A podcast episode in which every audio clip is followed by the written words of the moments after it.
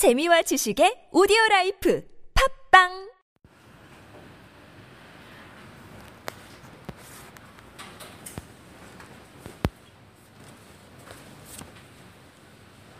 히브리서 10장 1절부터 10절 율법은 장차 올 좋은 일의 그림자일 뿐이요 참 형상이 아니므로 해마다 늘 드리는 것 같은 제사로는 나오는 자들을 언제나 온전하게 할 수 없느니라 그렇지 아니하면 성 기는 자들이 단번에 정결하게 되어 다시 죄를 하는 일이 없으니 어찌 제사 드리는 일을 그치지 아니하였으리요? 그러나 이 제사들에는 해마다 죄를 기억하게 하는 것이 있나니.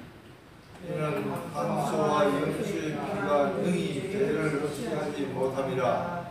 그러므로 주께서 세상에 임하실 때에 이르시되 하나님이 제사와 예물을 원치 아니하시고 오직 나를 위하여 한 몸을 예비하셨도다.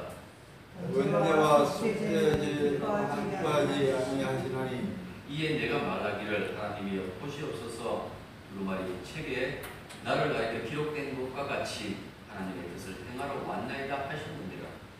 예, 말씀하시기를 주께서 제사와 예물과 군대와 속죄제는 원하지 아니하고 기뻐하지도 아니하신다 하였고 다 율법을 따라 드리는 것이라 그 후에 말씀하시기를 보시옵소서 내가 하나님의 뜻을 행하러 왔나이다 하셨으니 그 첫째 것을 피하시면 둘째 것을 세우려 하십니다.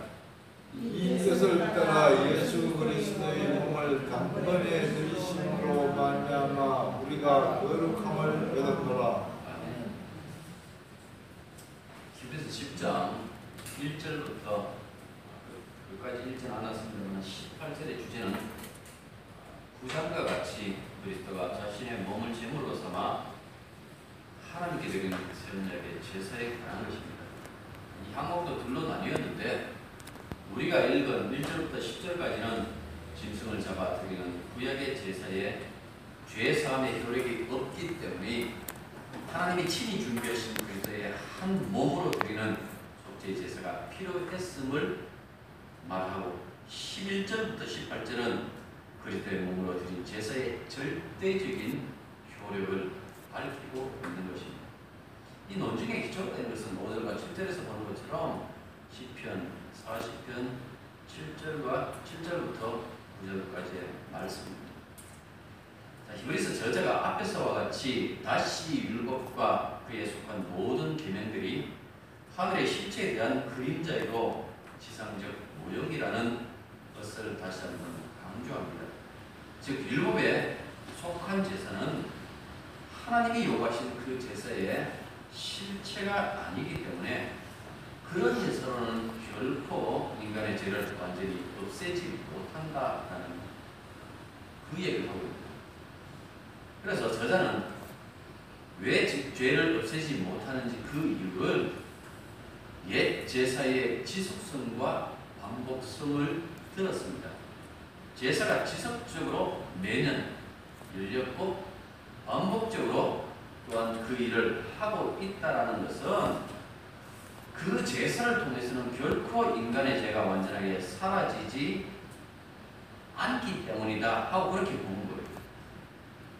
저자가 만약이라고 그렇게 한 것처럼 이 제사를 통해 완전하게 할 수만 있었더라면 그들은 제사를 그쳤을 것이고 제사를 드린 사람은 더 이상 죄의식을 가지지 않을 것이라고 그렇게 말했습니다. 그럼에도 불구하고 그렇게 되지 못하고 매년 반복해서 반복해서 제사를 드려야 했던 것은 결국 그들의 죄를 없이 하지 못했고 그들은 그 제사를 드릴 때마다 죄의식을 새롭게 가질 수밖에 없었다 하고 말하는. 그래서 율법으로 드리는 옛 언약의 제사로는 사람의 죄를 없앨 수 없었다라는 그 점을 지적했습니다. 옛 언약 제사의 어떤 불완전함에 대해서 선자들이 자주 얘기를 하죠.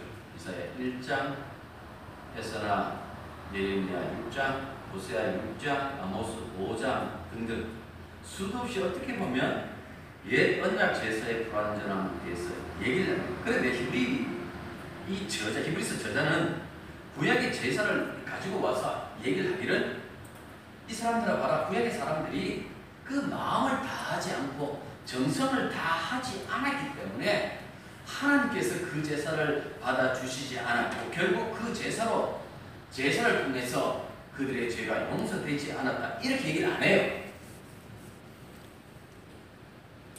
전혀 그렇게 얘기를 하지 않는다라는 그 말씀입니다.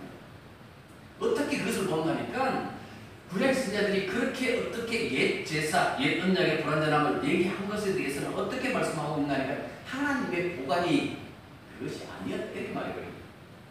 간단하게.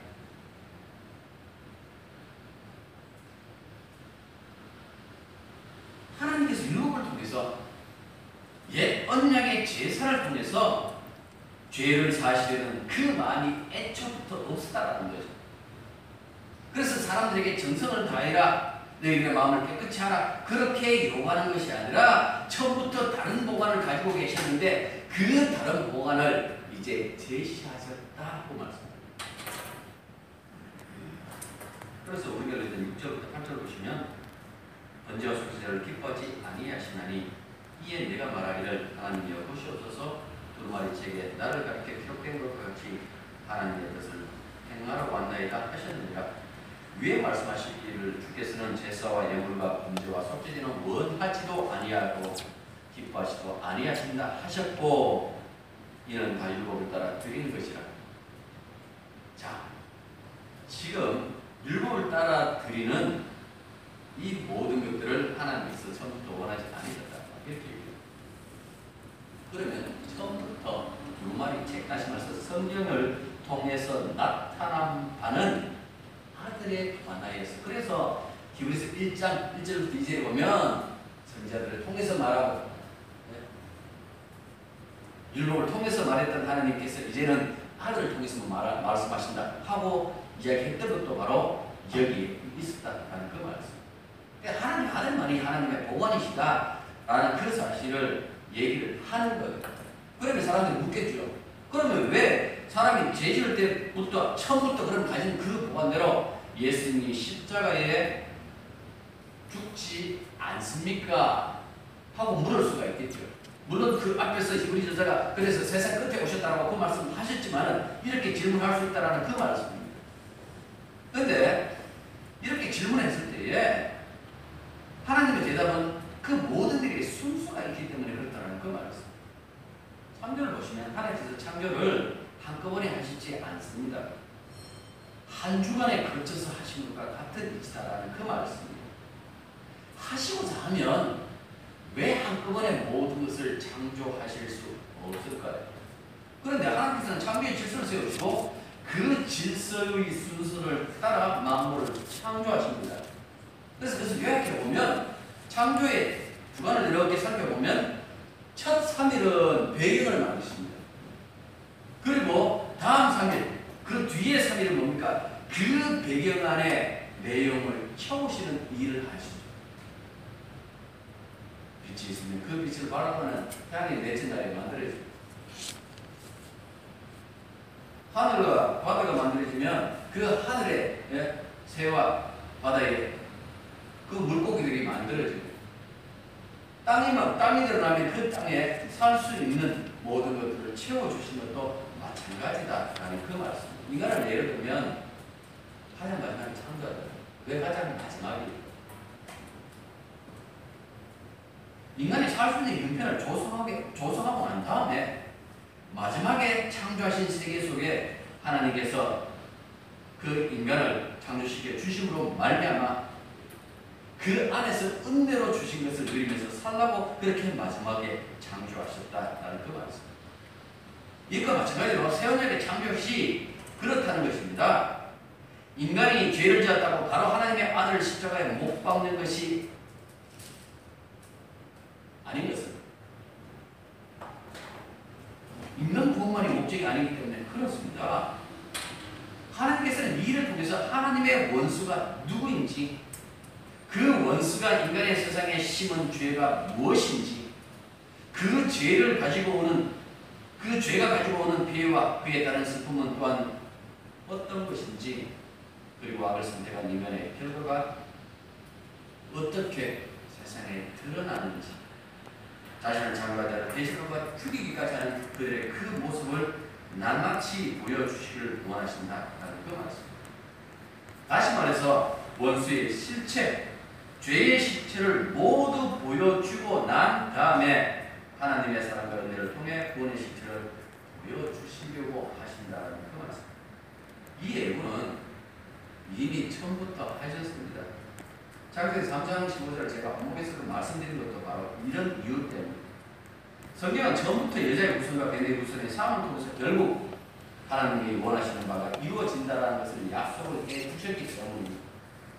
이 약속을 중심으로 언약이 전개되는 과정에서 나타나는 것 중에 하나가 뭔가니까 모세에게 율법을 주신 것과 또 제사를 요구하시는 것이다 라는 그 말씀입니다.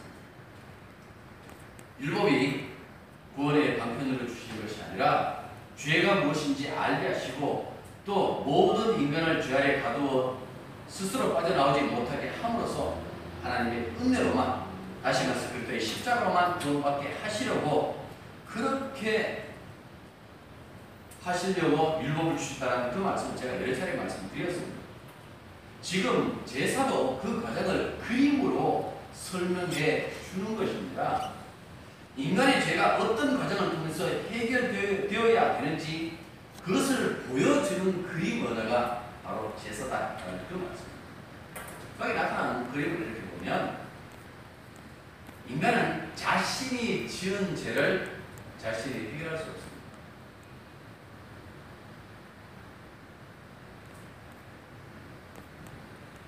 결코 자신의 죄를 자신이 해결하지 못합니다.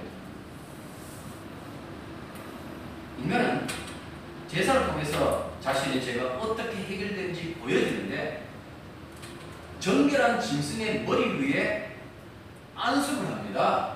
그래서 안수라는 이 어떤 동작을 통해 가지고 자기의 죄를 옮기죠. 그러면 그 죄를 정가받은 짐승이 죽음으로써 예, 하나님께서 그 죽음을 받으시고 그를 용서하는 것을 그림으로 보여주신 거예요. 자, 레위기 1장 1절부터 4절을 보시겠습니다. 씁니다. 레위기 1장. 1절부터 4절.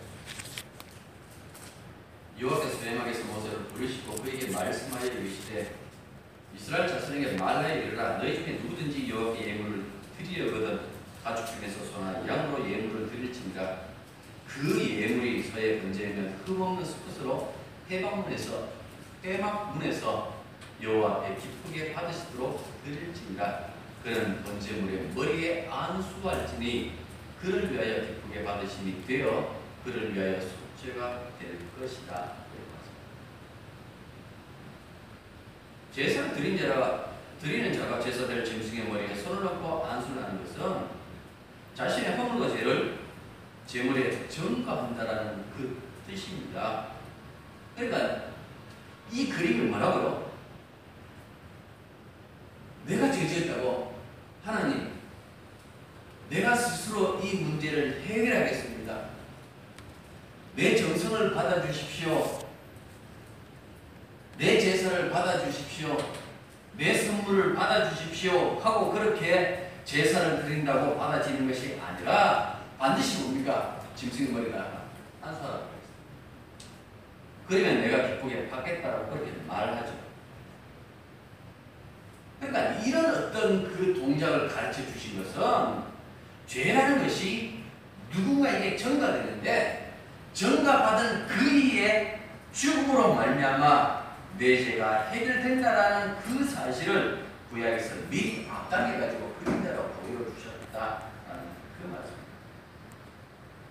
그렇기 때문에 스스로 생각하기를 내가 죄를 지었으니 반드시 내가 해결해야지 하고 무슨 짓을 해도 그렇게는 죄가 해결되지 않는다라는 그 말씀. 반드시 누군가가 누군가에게 내 죄가 전가되어야 하고 내 죄가 정, 내 죄를 전가받은 그분에 의해서 더 정확하게 말하면 그분의 죽음으로 해결될 수밖에 없다는 그 사실을 이렇게 제사라는 그리고으로 우리에게 설명해 주고 있다는 그 말씀입니다. 지난주 남녀 예배 때 세례관이 그리스도를 하나님의 아들인 줄 알았지만은 하나님의 아들이라고 부르지 않고 세상 죄를 주는 하나님의 어린 양이라고 불렀다 그 말씀드렸습니다. 그 이유는 우리들의 죄를 예수님이 친히 칠로 지셨기 때문입니다. 세례 요한으로부터 세례를 받음으로 말미암아 다시 말해서 죄로부터 세례를 받음으로 말미암아 죄를 전가 받으시고 그래서 죄를 전가 받으신 그 예수님의 모습을 세례 요한이 하나님의 아들인 줄 알지만은 그 하나님 아들이라고 그렇게 얘기하기 이전에 죄를 모든 죄를 짊어지신 그 모습을 봤기 때문에 세상 죄를 주관하는 하나님의 어린 양이로다 라고 말할 수밖에 없었던 그 세례 요한의 그 심정을 우리가 살펴봤습니다. 따라서 우리가 죄를 지었을 때에 내 지은 죄는 어떻게 해결돼야지 라고 그렇게 내가 문제를 해결하고 던져드는 그 자체가 참 보면 이런 문제죠. 그 의석다라는 그 말을 씁니다. 금식 기도하면 용서해 주실까? 오늘 좀더 흑음 더 하면 하나님께서 용서해 주실까? 내가 일주일 내내 교회 화장실, 어? 내 1년 내내 교회 화장실을 청소하면 하나님께서 용서해 주실까? 여러분들 그 모든 것들이 다 부질없다라는 그 말씀. 내 죄를 인하여 내가 스스로 목숨을 끊다 할지라도 죄가 없어지지 아니합니다.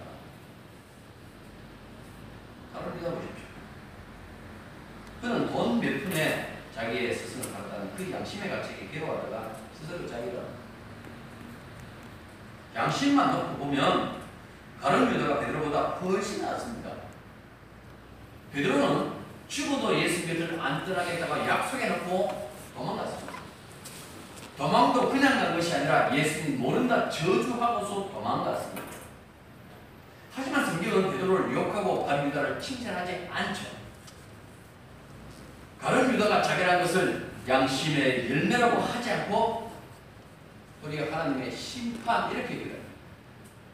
성경대로 하나님의 심판을 받았다라고 그렇게 얘기를 해버리는 거예요. 그리고 오히려 주님을 저주하고 도망간 베드로는 주님이 직접 찾아가서 용서해 주지 않습니다. 그러니까 여기서도 나타나는 것처럼 죄를 주님께 맡기지 않는 모든 인간의 행실은 그것이 양심적이라 할지라도 하나님의 심판받는 행위다. 그렇게 말습니다 그래서 그럼 자살만 안 하면 되겠, 되겠네? 아니요. 예수 안 믿으면 자살을 하든 자살을 안 하든 상관없습니다. 사는 그 인생 자체가 뭡니까? 하나님의 심판이다라는 그 말씀.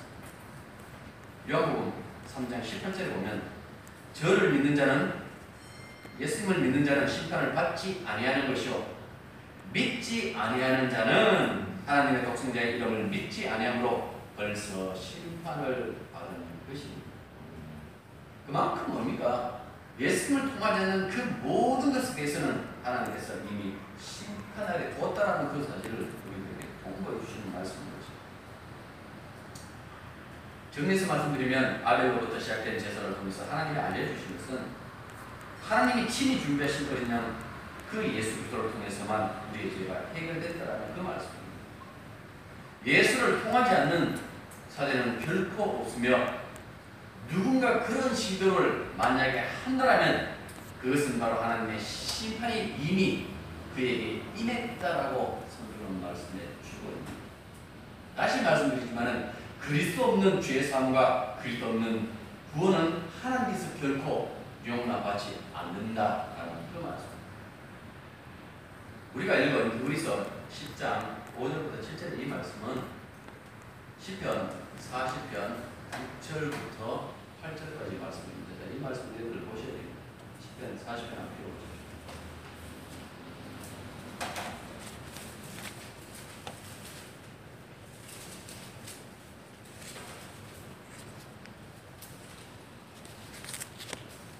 시편 40편 6절부터 8절입니다. 제가 읽습니다. 주께서 내 귀를 통하여 내게 들려주시기를 제사와 예물을 기뻐하지 아니하시며 번제와 속죄제를 요구하지 아니하신다 하시니라. 그때 내가 말하기를 내가 왔나이다. 나를 가르쳐 기록한 것이 그 말이 책에 있나이다. 나의 하나님이여 내가 주의 뜻 행하기를 즐기오니 주의 법이 나의 심중에 있나이다 하였나이다. 자 이것이 10편 40편의 다윗의 시편이거든요. 근데 비록 다윗의 시편이지만 내용상 보면 하나님과 그리스도의 대화입니다. 그리스도께서는 옛 언약의 제사가 원래부터 하나님이 원하셨던 것이 아니라는 사실을 알기에 친히 몸을 입고 이 세상에 오신 것은 자신의 몸으로 하나님이 원하시는 제사를 드리려는 것이다. 그렇게 거예요. 그래서 내 몸이 여기 있나이다. 내가 아버지의 뜻을 행하려 여기 왔나이다 하고 말씀했다라는 거예요. 원래 10편 40편을 보면 히브리 어, 본문에 보면 몸이 아니라 귀를 주셨다 이렇게 되어 있는데 이것을 지금 히브리서 저자가 어떻게 봐 기독론대로 해결해 버리는 거예요. 제가 언제가 그 말씀 드렸죠. 구약을 있는 그대로 해석하 절대로 해석하는 법이 없다고. 모든 것을 십자가의 관점에서 해석을 하는 것이지 그냥 구약을 해석하면 그 해석 반칙이에요. 그 안에서는 하나님 죄 안 나와요. 거기서 기껏 했나봐야 여러분들 바리새인밖에 안 나와요. 언제가 그 말씀 갈라디아서 하면서 그 말씀 드렸죠. 바리새인, 바리 율법을 쪼개면 그 안에 바리새인이 나오고 바리새인을 쪼개면 그 안에서 악마가 나오게 되겠어요.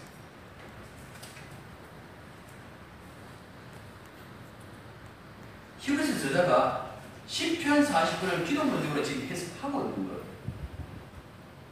그래서 여기서 말씀하시는 것은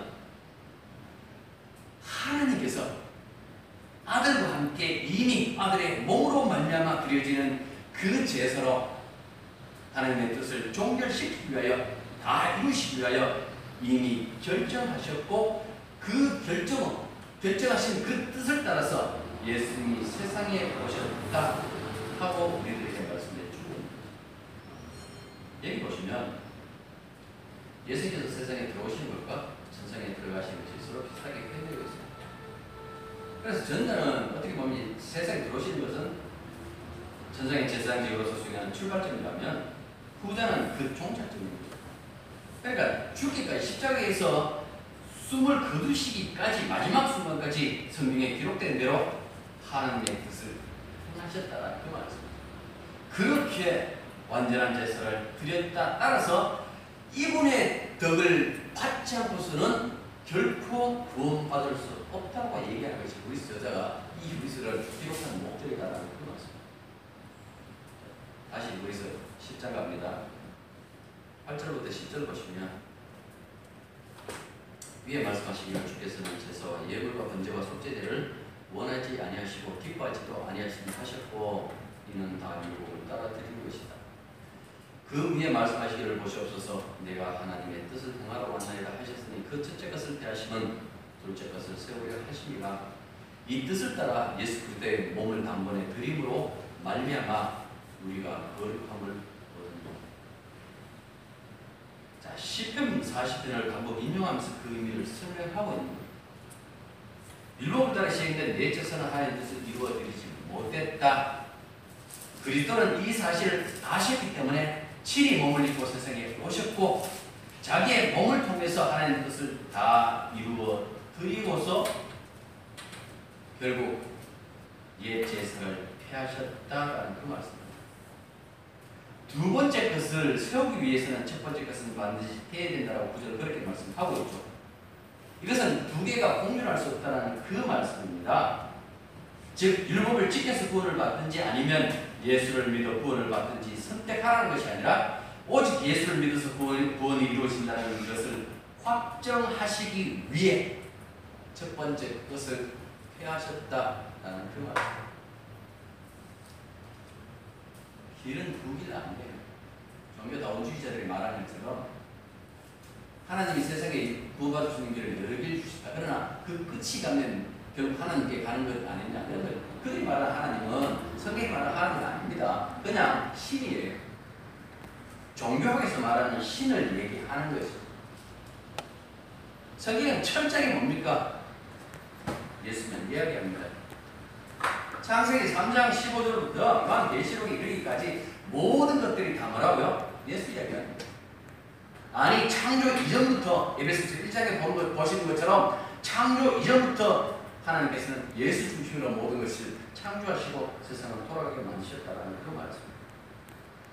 그래서 첫 번째 것들은 다시 말해서 율법과 율법에 속한 데에서는 피하신다 하고 말씀하는 겁니다. 그래서 다시 설명드린다면 아무리 반복해도 또 반복해도 뭡니까? 죄의식이 사라지지 않기 때문에 그렇다는 그 말씀입니다. 따라서 예체서로는 인간이 완전히 해칠 수 없는 것만 보여주는 것입니다. 하지만 예수님은 단 한 번 자신의 몸을 하나님 말씀을 따라 희생의 제물로 드림으로 자기 백성을 거룩하게 하셨다 하고 10절에서 이런 말씀하고 있죠. 이런 결과가 나온 것을 자 1절 보십시오. 보시면 보면 그리스도의 희생을 장차 올 좋은 일 이렇게 말했어요. 율법이라는 것은 제사라는 것은 장차 올 좋은 일의 그림자다 이렇게 말씀드렸는데 장차 올 좋은 일이 뭐라고요? 그리스도께서 자신의 몸으로 드리는 제사다 라는 그 말씀. 그래서 이 제사를 통해서 단번에 이루어졌다라고 그렇게 말씀하고 있죠. 그리스도의 희생 제사가 단번에 드려진 결과로 우리가 거룩하게 되었다면 그 거룩함도 단번에 된 것입니다. 그래서 제가 언제 그 말씀 드렸는지 모르겠습니다. 요즘 최근 와서 성어라는 그, 그 해석 자체를 다르게 아, 이제는 예- 옛날과 다르게 그렇게 해석합니다. 저희 신학자 옛날에는 뭡니까 세월이 지나가면 갈수록 점점 더 사람들이 거룩해진다고 그렇게 생각했는데 그게 안 그렇거든요. 그래서 단번에 거룩해진다. 또 어- 어떤 학자들은 칭의의 다른 모습이다, 다른 다른 말이다 라고 그렇게 말하기도 합니다.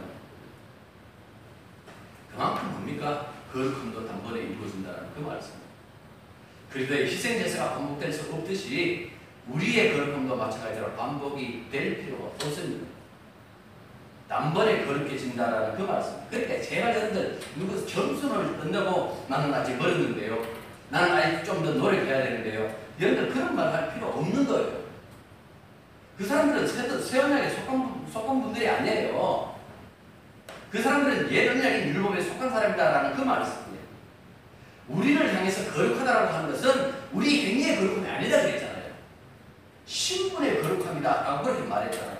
다시 말해서 거룩한 분 안에 있기 때문에 거룩하신 예수님 안에 있기 때문에 그분을 통하여 우리가 하나님의 아들 되었기 때문에 거룩하다 그렇게 칭해 주시는 것이지 신분 때문에 거룩하다라고 얘기하는 것이지 우리 행함의 거룩이 아니다라는 그 말씀. 사람들은 교회에서 이 교회가 한 달이 걸치고 한 달이 걸치고 그렇게 살 수 있다고 생각해요. 무슨 소리 아니까 그래서 세상에 살다가 잘못하면 교회가 또 빌면 되지 뭐. 자꾸 이 일을 반복하면 된다고 생각한다라는 그 말씀입니다. 그런데 이 둘 사이는 천국과 지옥처럼 멀습니다. 다시 말해서 가랭이 찢어지지 결코 그렇게 양다리 걸칠 수 없다는 그 말씀입니다. 우리가 이렇게 모여가지고 성경 보는 것도 이일 때문입니다. 단번에 드리는 제사의 의미 어떻게 십자가에서 이 문제가 해결되는가라는 그 사실을 알기 위하여 우리가 이 자리에 오는 거예요. 이 자리에 나올 때마다 우리가 어떤 마음을 가져야 될까요? 어떤 마음일 때에 그- 그 단번에 드리는 제사가 정말 깊은 은혜로 올 수 있을까요? 11, 51편에 보면 10절, 17절 제가 읽을게요. 주께서는 제사를 기뻐하지 아니하시나니 그렇지 아니하면 내가 드렸을 것이라 주는 번제를 기뻐하지 아니하시나이다. 하나님께서 구하시는 제사는 상한 심령이라 하나님이 예상하고 통회하는 마음을 주께서 멸시하지 아니하시리이다. 상한 심령을 받으신다고 말씀하셨죠. 여기서 상한 심령은 일전적으로는 예수 그리스도의 마음 세상이 자신을 창조하신 하나님을 중심으로 사는 그 죄로 인해 마음이 상하십니다. 죄를 이기지 못하고 죄에 못한 힘있게 사는 자기 백성을 보시고 통회하는 그 마음으로 자신을 드렸다라는 그 말씀. 그런 마음을 들여서 하나님이 받으셨다라는 것인데 이것은 또한 그리스도의 속한 자의 마음이구나. 다시 말해서 그리스도인은 빌리포스 1장 8절 보면 자신이 그리스도의 심장을 가진다 이렇게 얘기해요. 그냥 그리스도인은 그리스도의 그리스도의 심장을 가지고 또 고린도전서 2장 10절에 있는 말씀처럼 그리스도의 마음을 가진 자입니다. 그래서 애통해야죠. 세상을 바라보면서 자신을 바라보면서 애통해야죠. 하, 내가 이런 죄인이구나. 주님이 말씀하신 대로 그 마음을 가진 자들입니다. 하나님께서 성경을 통해서 우리의 죄를 더 알기를 바라시는 것은 하나님께서 죄를 용서하지 않아서가 아닙니다.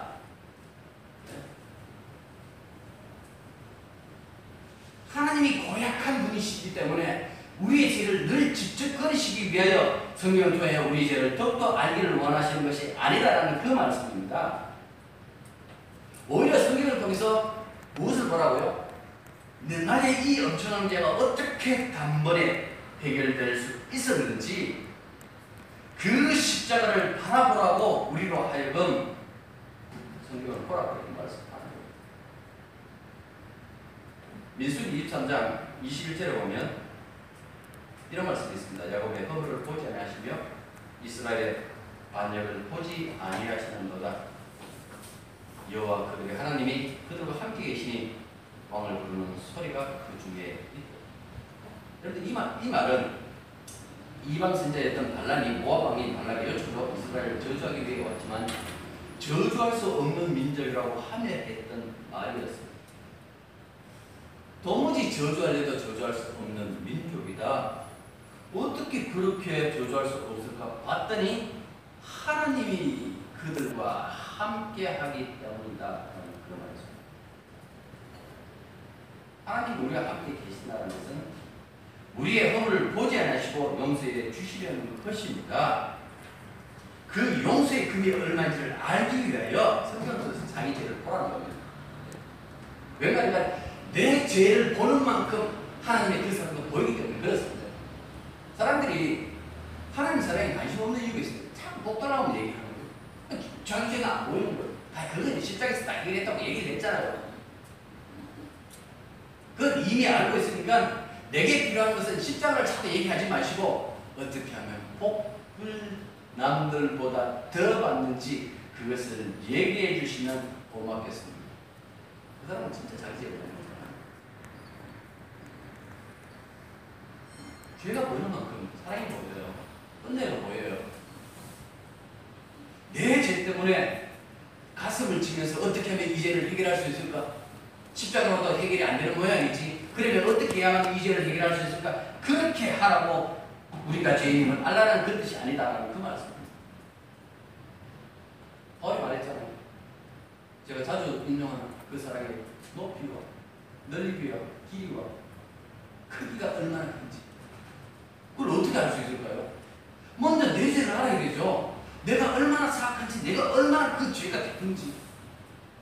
이런 몽둥이로 내가 행하는 그 모든 것들이 진짜 하나님을 사랑하기, 때문에 하는 행동인지 아니면 내 죄라고 하는 행동인지 그걸 알아야죠.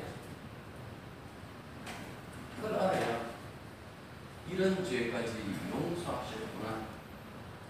내가 이렇게 하나님의 은혜를 받는 것은 그리스도께서 자기 몸으로 십자가에서 드렸던 그 희생의 제사가 있기 때문에 내가 지금 이 은혜를 값없이 받는구나. 그것 알라고 성경을 통하여 여러분의 죄를 보라고 하나님이 말씀하십니다. 오직 하나님께서는 예수님의 몸, 그리스도의 몸을 통해서만 우리를 받으십니다. 그래서 우리가 교회라는 것이 그리스도의 몸 그랬잖아요. 몸에 참여하는 것 아니에요. 철저하게 이것들 위해 다른 길이 없다는 그 사실을 깨닫습니다.